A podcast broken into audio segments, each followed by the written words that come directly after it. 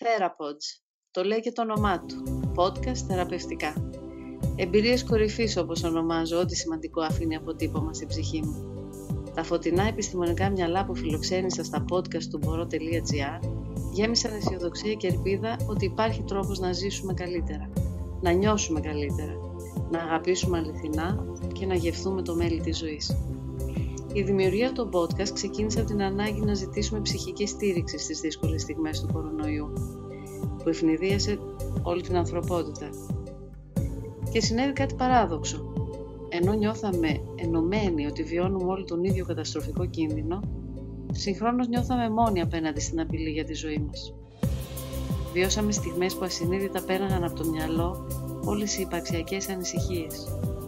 Ήρθε το τέλος; Τι είναι ζωή; Τι είναι αγάπη; Αγάπησα. Αγαπήθηκα.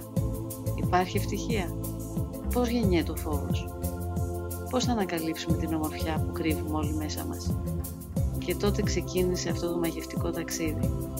Άρχισα να μιλώ με φωτεινά μυαλά. Πότε και αν ρωτούσα, είχαν μια απάντηση.